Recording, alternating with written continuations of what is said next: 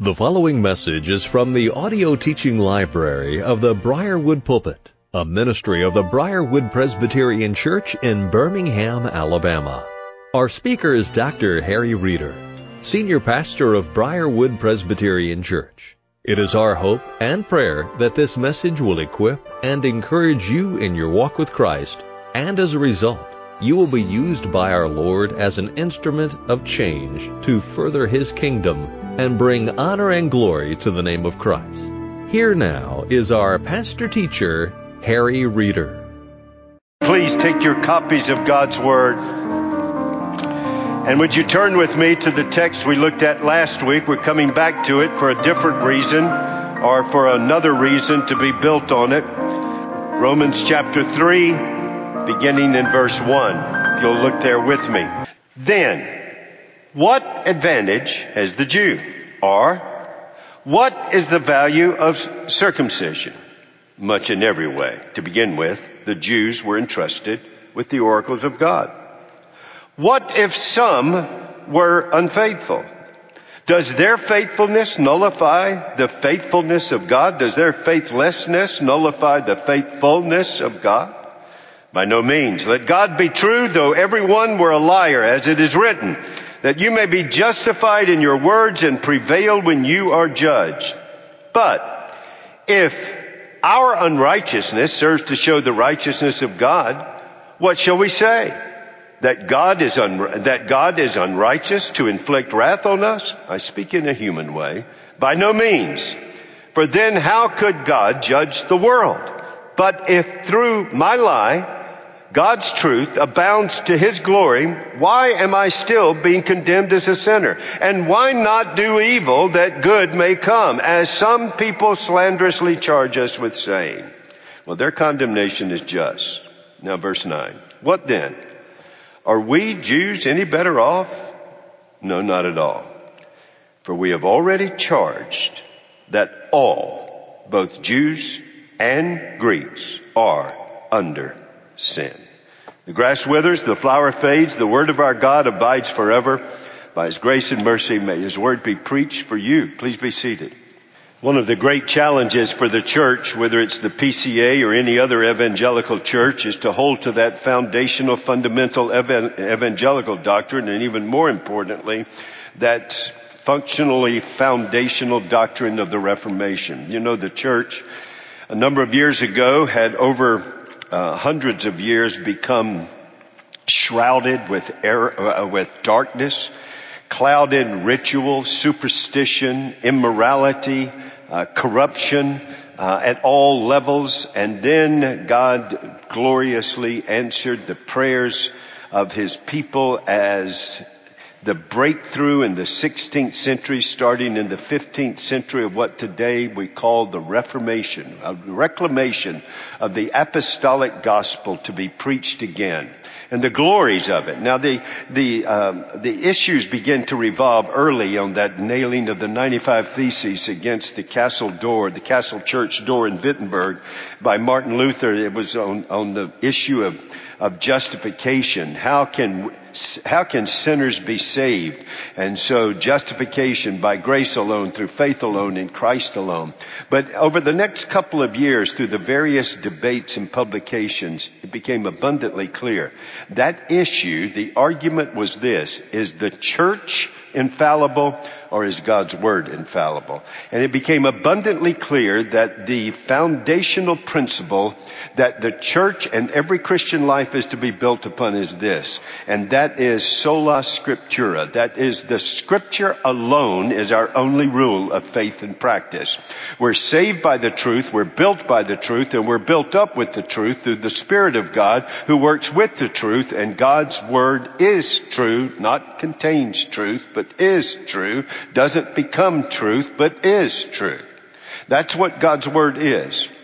But when God's Word is to be read, and we have been given God's Word to read, but it was designed to be preached. Therefore, Paul says, preach the word. Jesus said, be careful who you listen to. The preaching of the word is absolutely crucial. And as you preach the word, you're doing, you are bringing to God's people, resting in the power of the Spirit of God, the truth that He has given in His Word. I always tell people, as a preacher, you're basically a waiter. You're coming from the kitchen with the truth of God's Word that He has prepared, and you get it to the table as as um, uh, as courteously and as appropriately, but as quickly as you can, that it may be enjoyed. You're not coming up with truth; you are coming out with the truth that God has revealed to us. Now, when you study God's Word to understand what God is saying in His Word, the truth, there are two things that I always encourage people to look at. And that number one is this. What is God saying by proposition, by precept? What doctrine is He communicating? What is He saying to us in His Word? Uh, propositional truth, truth by precept. What is it He is saying? And the apostle Paul has been doing this for us. The apostle Paul's desire is for us to know the gospel of God, the truth of the gospel of God, and the truths that emanate from the truth of the gospel of God. So he has begun an exposition of it. He starts with a taste of what he is about to expound in Romans 1 when he tells us that, the, that he's eager to preach it, he is unashamed to preach it, and that the gospel of God is the message that we are saved by the power of God. For in it the power of God is revealed and we are saved by the righteousness of God. Now why is that good news? Why is, why is the power of God and the righteousness of God in the gospel message good news for us? Power of God righteousness of God. Well, he wants you to understand why that's good news by going to what he calls the most foundational, the first step of understanding the gospel of God. And what is that? He is communicating to us from chapter 1 all the way to chapter 3 verse 23 that we are, and he just said it, he brought, he's been bringing an indictment. And the indictment is this, this gospel that can save Jew and Gentile, why is that gloriously important with the righteousness of God and the power of God? He is painstakingly, Mr. Lawyer trained under Gamaliel, Paul has painstakingly been bringing to us the clarity that we are three things, under sin and helpless. Jew and Greek. Did you read what he just said? What shall we say is the Jew? He said, no, I have now communicated to you, Jew and Greek are all under sin. In other words, he's telling us something. There has been no one born on the continent of Africa, the continent of Asia, the continent of North America, the continent of Europe. Uh, does anybody get born in the continent of Antarctica? In the Antarctica, it doesn't matter. Wherever you are born, the person born is in need of salvation by grace through the power of God and the righteousness of God. All are under sin. That's what he's communicating to us. And Furthermore, you are not only under sin, you are helpless under sin. You are helpless. You're not sin sick. You're sin dead. You're not flailing around in the ocean of sin. Can somebody give me a life preserver? You are at the bottom of the ocean of sin with a 10 million pound rock on top of you and you are helpless and you are hopeless. That's why we don't have the power to save ourselves. The world doesn't have the power to save us. He's already made the point religion, irreligion, the religion of irreligion can't save you. False Gentile manufactured man-made false religion can't save you. And in fact, true religion can't save you. True religion with its privileges. True religions with its ministries. They're not there to save you. They can't save you. They're there to tell you to get to Jesus who saves you. And they're there to tell you how to serve Jesus when you get saved. But they can't save you. Uh, you may give out, and I pray you do, 10,000 tracts that communicate the gospel of Jesus. You don't get saved by that. Well, I'll increase it to 20. That won't save you either. You don't get saved through your baptism. You don't get saved through the Lord's Supper. You don't get saved, you don't get saved by attending church.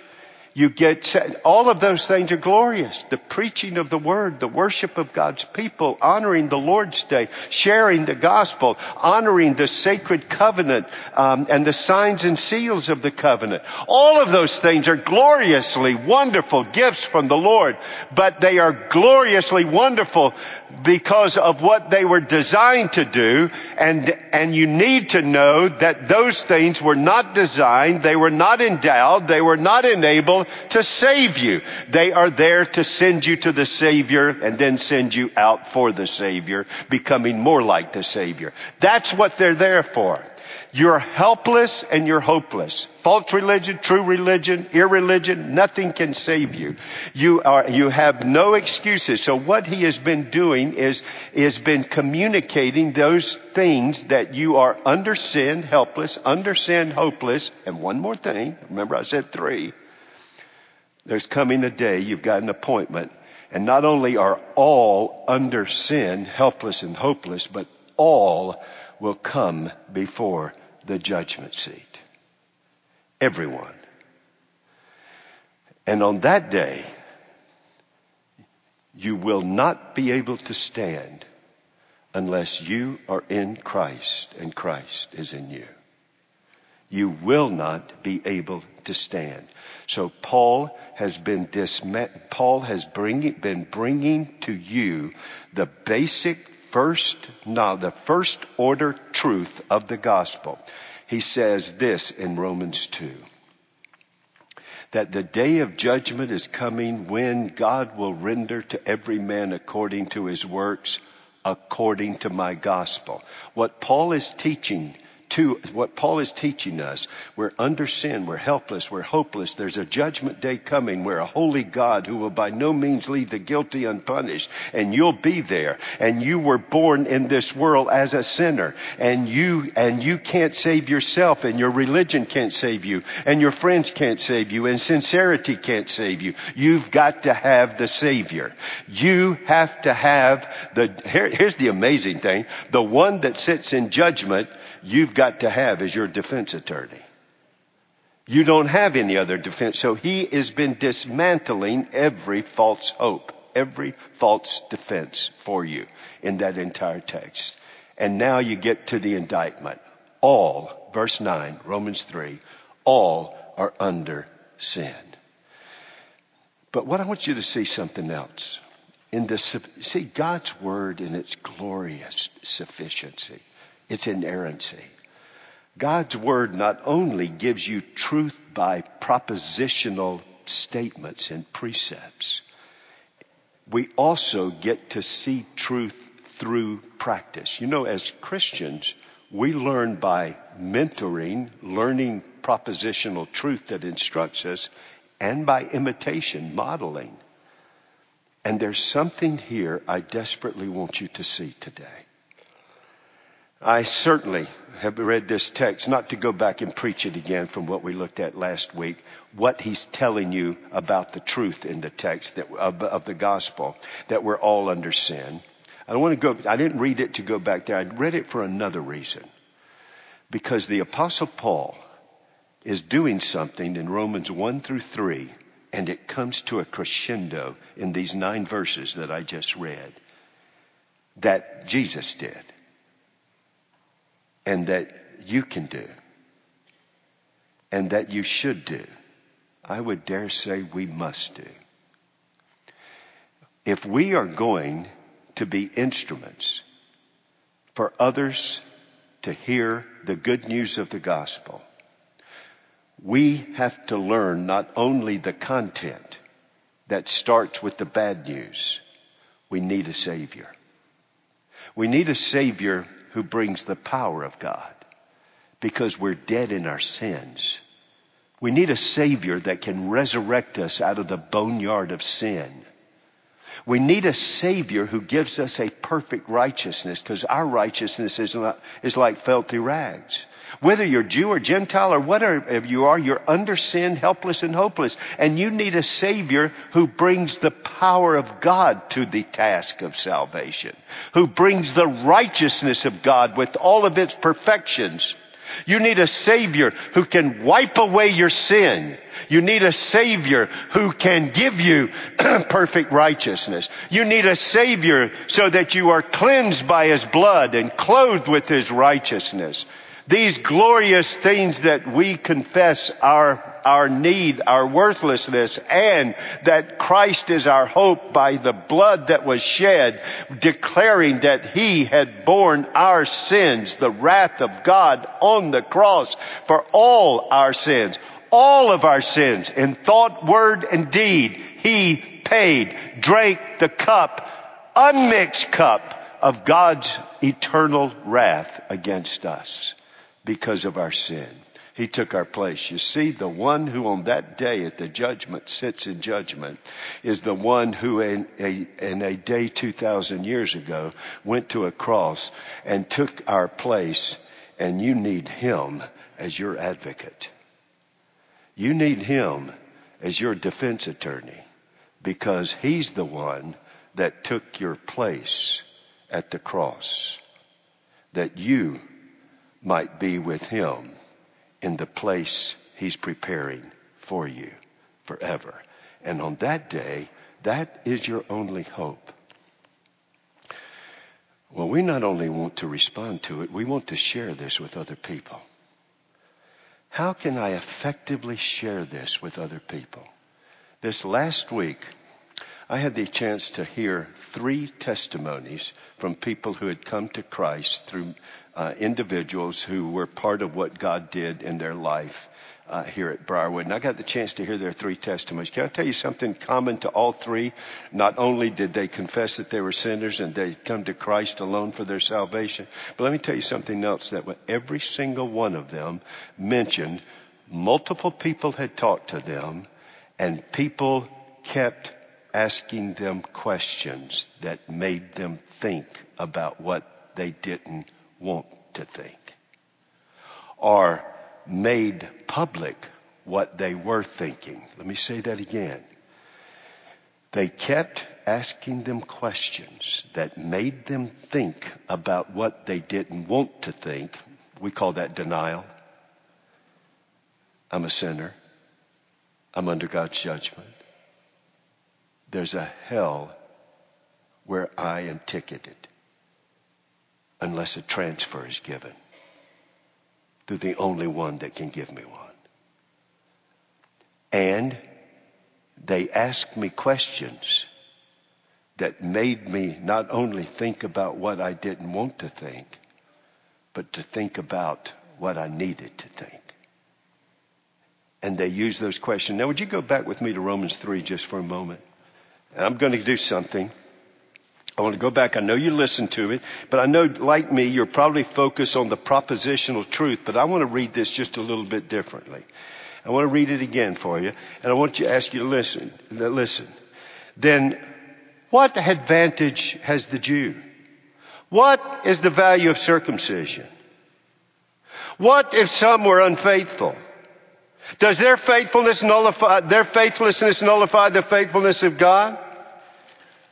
But if our unrighteousness serves to show the unrighteous, uh, if our unrighteousness serves to show the righteousness of God, what shall we say? That God is unrighteous to inflict wrath? How could we, how could ju- God judge the world? Does God's truth abound to his glory? Why not do evil rather than good? What then? Are we Jews any better off? What do you see? What do you hear? Continual, thoughtful, penetrating questions. That's what you hear. Continual, thoughtful, penetrating questions. The gospel, unless the Lord intervenes and changes someone's heart and gives them eyes to see and ears to hear, what we call the good news. And by the way, the only reason you now think it's good news is because God changed your heart and gave you eyes to see and ears to hear. But what we now call good news is not good news. It's a scandal. We hate it for three reasons in and of ourselves. Everyone needs it. Nobody wants it because it says three things. One, you're a sinner and you need a Savior. That's a scandal unless God opens the heart, the eyes, and the ears. Secondly, it's saying you can't save yourself. Your religion can't save you. That's a scandal. We don't want to be told we need a Savior and that we're sinners, and we don't want to be told that we are incompetent and incapable and impotent to save ourselves. Thirdly, there is only one who can save you, who brings the power of God and the righteousness of God, and that's Jesus. And that's a scandal that there's only one Savior. It's a scandal to be told we need salvation. It's a scandal to be told we can't save ourselves or, or, our sincerity or our religion can't save us. And it's a scandal to be told there's only one Savior who brings to bear what needs to be brought to save us who are helpless. And that is the power of God. We who are hopeless and that is the righteousness of God. Because with the power of God, you can be born again. And with the righteousness of God, you can be made right with God. And that's what we need. Therefore, we need God to save us. And that's the Son of God who became a man because by a man came death. By a man also comes the resurrection of the dead. Therefore, if people, unless the Lord intervenes, are opposed to the gospel, are scandalized by the gospel, how is it that I can share with them that they will come to Christ? How is it I do not let their intimidation, their indifference, or their, or, or however they respond to me, how do I make sure that doesn't silence me, that doesn't that doesn't uh, stop me, but that I, like Paul, can relentlessly bring to them the indictment so that they can see the only solution. I had the great privilege uh, to disciple this young man who is in the ministry right now. and God's doing a wonderful ministry through him, uh, through his life and his ministry. And one of the things that he did, one of the things I had the privilege to do was listen to one of his sermons. And he said, you know, uh, would you mind listening? I said, sure. And I listened to it. And he, afterwards he said to me, he said, uh, what do you think? And I said, well, first of all, and I'm not saying this patronizingly or just to, uh, for any other reason except it's the truth. God's called you. God's hands on you. God's going to use you. I don't know to what extent. I have no idea. But God has called you. That's obvious. God has gifted you. That's obvious. You love Him. That's obvious. And I believe God's going to use you. And he said, why do I feel there's a but there? And I said, well, you've asked, so I'm going to tell you. Um, and I brought him back to one statement. Well, I brought him back to a couple of things, but precise, mo- most pointedly, one statement. In the sermon, he said, God loves to save sinners. And God desires you to be saved. But God's got a problem. And then he went on to share the gospel. And, he, and I said, um, so I want you to know you're right and you're wrong. You were right. God loves to save sinners. You were right. God desires to save. In fact, the Bible tells us God takes no delight in the death of the wicked. So, God even says, Why will you die? And I said, So you're right there. And then I had to share with him. But here's where you're wrong. God doesn't have a problem. God's got the solution. We're the problem. I've got the problem. This isn't God's problem. This is my problem. I'm a sinner. I would, I am born wanting to exalt myself and deny God his glory. I am born as a traitor to the one who made me, to the one who gives me breath. I am born in opposition and rebellion against him, and I'm helpless and I'm hopeless under the power and dominion and chains of sin and its ancillaries, ancillaries of death and grave and its future direction, hell itself. That's where I am. That's my problem. Now I've got good news. God has the solution to my problem. And His grace is greater than my sin. And God's solution was in His Son. For God so loved the world that He gave His only Son. And if you believe in Him, you'll never perish, but you will have everlasting life. Now, how do you communicate that to people? Jesus, Paul, and many others realize the strategy to take the gospel to the world. I believe in, I call it five E's. I believe, here's what I believe in. Everyone, that's you, that's me. Everyone evangelizing, everybody, everywhere, every day. That's what I believe ought to happen. That's what ought to be happening. Now, if, how does, but how can we do that? If that's our strategy, what's our tactic? If that's our strategy to take the gospel to everywhere, highways, byways, uh, cities, rural towns, villages, uh, lonely outposts, if we're going to take the gospel everywhere, every day, to everybody, evangelizing everybody, every day, everywhere, then how do you do it? Please learn the value of questions. I'm taking a whole sermon today because this is a burden from my heart because here is one. Did you read it in the space of those few verses? 12 questions like machine guns. And Paul is just doing what, Je- how many times did Jesus do this? Well, I'll answer you if you'll answer this. How many times did Jesus use a question? And what do questions do? Now watch. You see, people have objections to the gospel. What do questions do? Questions anticipate and draw out their objection. Let's get it on the table. You're not afraid of their objection, are you? No, you got the answers in God's Word.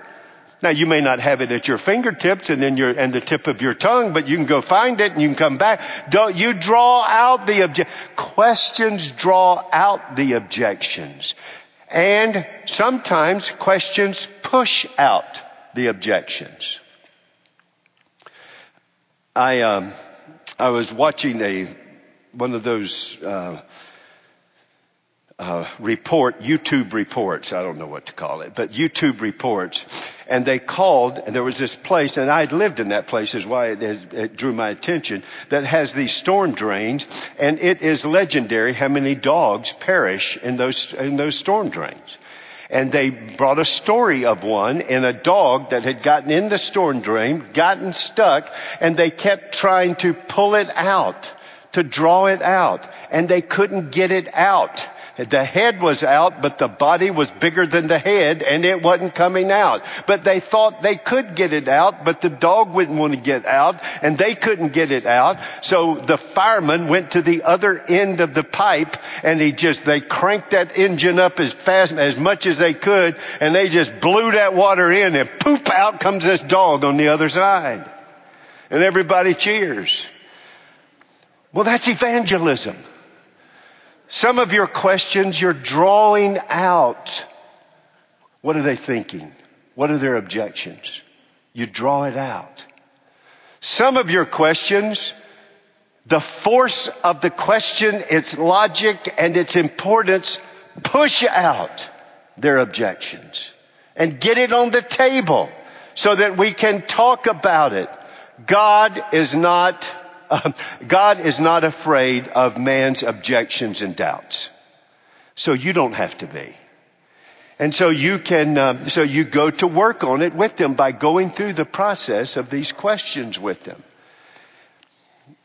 I was, um, when, uh, when I was a kid, we used to, uh, we used to, um, usually in our family, my mother, I was talking to my sister about this, uh, yesterday, or day before yesterday, how our mother, uh, really would, there's just, the, the family room with the pictures and everything was so inviting. And one of the things we'd all get down there. If you got everything done you're supposed to get done, and uh, I, you know checked all my mother's points of what I was supposed to get done done, then we could watch a television program. They'd always pick one that you could watch each night. And so the television program, we, uh, I'm trying. I'm trying to think of my mother buying me a computer and turning me loose with it. That's, that would not have happened. But what she did, what she, they would, here's the program we're going to watch. And so we would go in to watch it. Thursday night, I still watch it whenever I can. That you can find it. It's called Perry Mason. I remember them. I remember the efficient, marvelous, highly um, uh, attractive, and unbelievably intelligent assistant, Della Street. I remember the guy that had the greatest sports coat, uh, coat that ever existed and the most unbelievable head of hair I've ever seen in my life, who would always knock at the back of the courtroom at the end of the program and come in with a piece of paper that he had discovered as a detective and hand it to Perry and it would decimate whoever was on the witness chair. His name was Paul Drake. And then I remember um, the prosecuting attorney, Hamilton Berger. How that man kept his job, I don't know. He lost every single case that he ever tried with Perry Mason. And then, of course, his assistant, Lieutenant Tragg. I remember all of them. But here's what I remember. Go check me out. Watch a couple of them. And in the courtroom drama, if it's a normal courtroom case, in that courtroom drama, I promise you, at least 10 times you're going to hear this. I object leading the, the witness. In other words, you're not allowed to use leading questions. Well, what do you think Paul just has been doing for three chapters? leading questions. He's leading them to know their condition. He's leading them to know what's facing them at the judgment seat. He's leading them to know why the gospel is good news. He is leading them to Christ. He isn't doing this to beat them down. He is doing this to bring them down and bring them to Christ, who alone can bring them up to everlasting life. Paul does what Jesus does, and you can do what Paul does.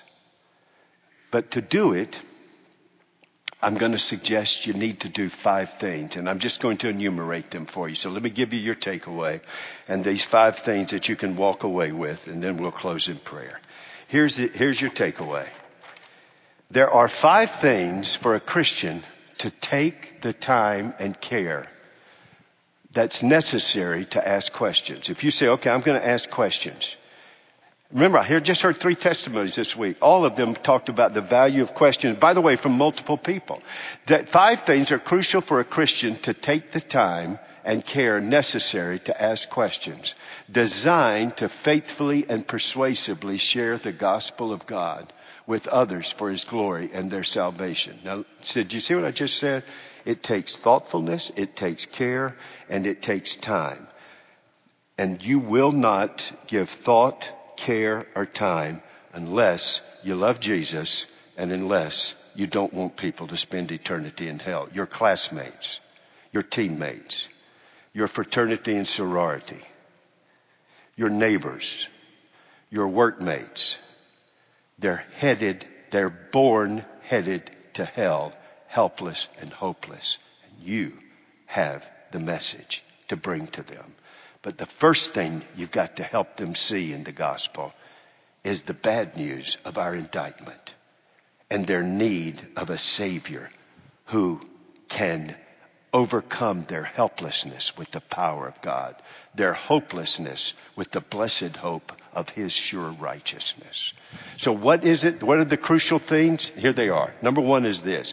You've got to have a commitment to Christ as Lord and Savior, manifested, obe- manifested by obedience to the great commandment, love the Lord with all your heart, soul, and mind, and the great commission, that go and make disciples of all the nations. And you need to do, that needs to be done in a vital relationship with Christ. Now listen, you gotta share the gospel personally with people, but you need to know something. You will not be an effective communicator of the gospel to people if you are operating as a lone ranger in Christianity. And I'm not talking about, oh, I go to church every chance it works into my schedule. I'm not talking about drive-by church. I'm talking about a vital relationship where I'm being equipped, I'm being encouraged, I'm being connected to other people because they not only need you to come in their life. Did you hear what I said earlier? The people that gave the testimonies gave three, four, and five people. Sometimes you're planting, sometimes you're watering, sometimes, and I've never yet prayed with someone who gave their life to Jesus that I was the first one to talk and the only one to talk to to them. So we want to be connected as the body of Christ. Evangelism is a process, conversion is an event, and in the process, God uses His people to encourage one another, to equip one another, and to function together as a team to win others to Christ. Secondly, you need to have a concern and care for people to know the Lord now and for eternity. The people you meet are headed to a Christless eternity without Christ. And they're living an empty life. I don't care what it looks like. I don't care how much money. I don't care how much diversion. I don't care what it is. I promise you it's empty. I'll take you to the vocations that have the greatest money and the greatest fame. They also have the greatest um, budget for uh, therapy counselors. Because these things in this world do not give life. So you want people to know the Lord for now so they don't have the emptiness and vanity of life under the sun apart from Christ and to know Christ that they may be with Him for eternity and not exist under the torments of hell. And you see, when you have a concern for people, your questions, you're ready to plead, you're praying, you're persuading, you're presenting, you're pondering, who am I talking to? How do I put the question to this person? How, what questions do I ask to this individual? How can I do that with this individual? You're pondering the people that you're talking to. You're praying for them and you're seeking to, remember the apostle Paul is in prison at Caesarea by the sea and he talks to governors and kings and King Agrippa comes to him and he, he asks him question after question after question to communicate the gospel. And finally King Agrippa says, Paul, your learning is driving you mad. Why you would even persuade me? Now I know I can't persuade anyone to be a Christian. Only the Holy Spirit can do that. But I can show the heart of God by seeking to persuade them.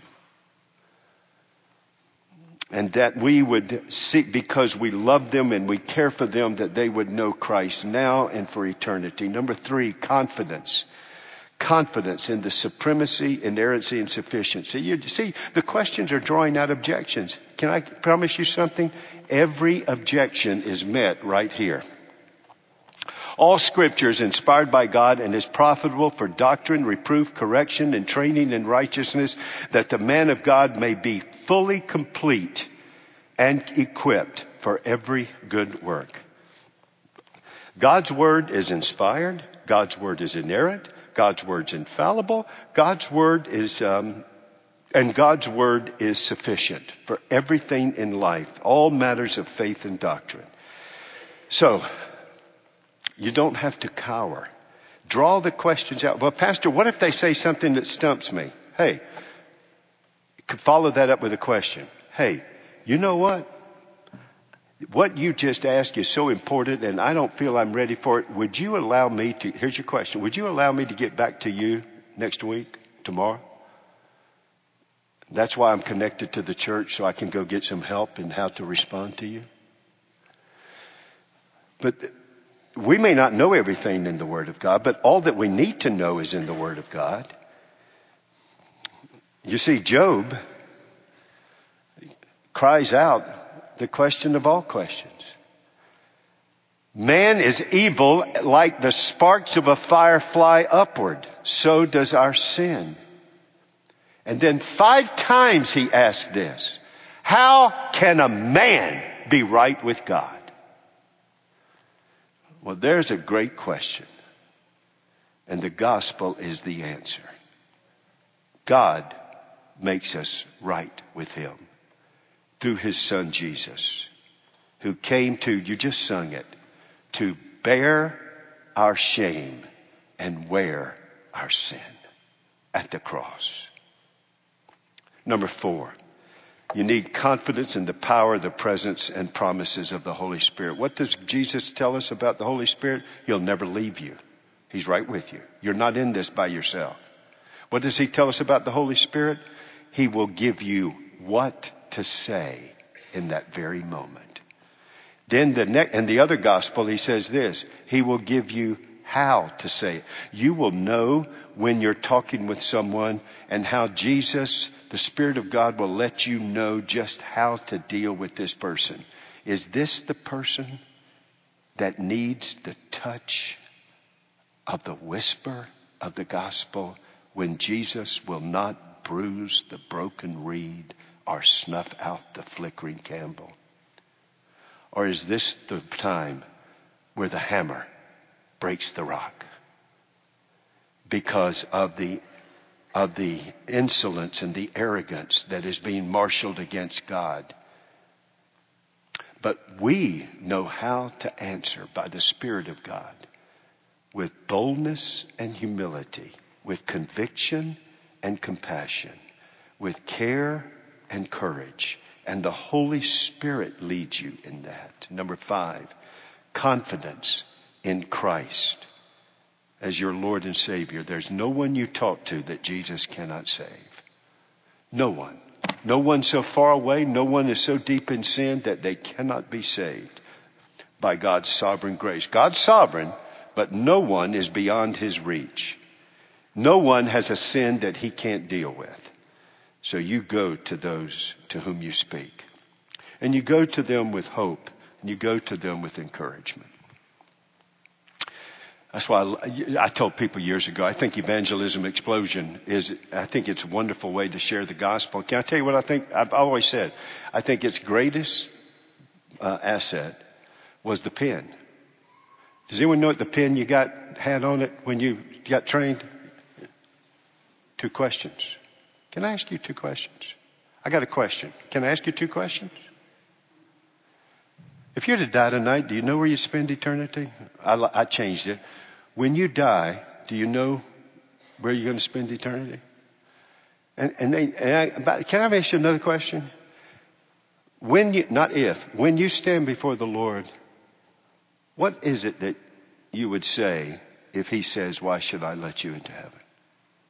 Well, I love questions. It pulls out objections. It surfaces them. It anticipates them. We get them on the table. And the Spirit of God can use you with the Word of God to answer them. I love the one, my two favorite, of course, and you know my favorite fishing pool is a plane that has turbulence. I mean, honey, Monday, we may get one, okay? And so, um, and so, when, and the turbulence coming, I'll turn to the guy next to me. Do you think there's a heaven? And then my next question, hey, how do you think you get there? Boy, that's just, I, eh, eh, Go check Luke 24. Jesus, after he's raised, goes to two men who are downcast. Their minds, their hearts, their eyes, everything was down. And he walks up and he asks them five questions. Harry, what are the five questions? I'm not going to tell you. You go find them. But let me tell you how they left. Did not our hearts burn within us when he opened the scriptures. You and I cannot open minds. We can't open eyes. We can't open hearts. But we can open the scriptures with the right questions. And watch what God does. In fact, I've got one for you today. Is there any reason, if you've come here today without yet coming to Christ, is there any reason why you should not receive Jesus as your Lord and Savior? I would love to hear it. I'll tell you what I became convinced of. There are no worldly sandcastles on the beach of time that would make rejecting Jesus rational. There are no momentary pleasures of sin that would make the horrors of hell palatable. If I could give you the whole world,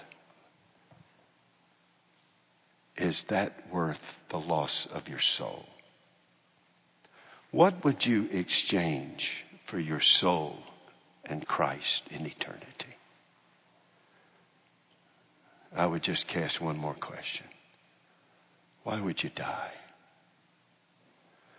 And for those of you who know Jesus, why not think about ways to ask questions so that we can share the good news for people who are under the indictment, but the judge can be their Savior? Let's pray. Father, thank you for the moments we could be together in your word and just the blessing of rejoicing in you this Lord's Day. Thank you that Jesus saves. Thank you that you're our living hope. Thank you for all those things we've sung and confessed and shared, and that we can be ready to give an account of the hope that's within us with gentleness and honoring Christ as Lord. So, Father, we give you praise and thanksgiving that you saved us. God, I want to ask anyone here who has not yet answered the call of Christ with, Yes, I surrender.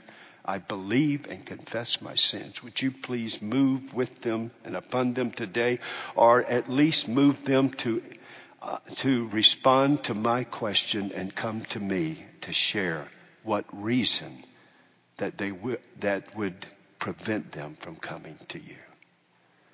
And Father, for those here who know you, please send us out this week, every day, evangelizing everybody, everywhere. And we can even begin with a question. I pray this, Father, in Jesus' name. Amen.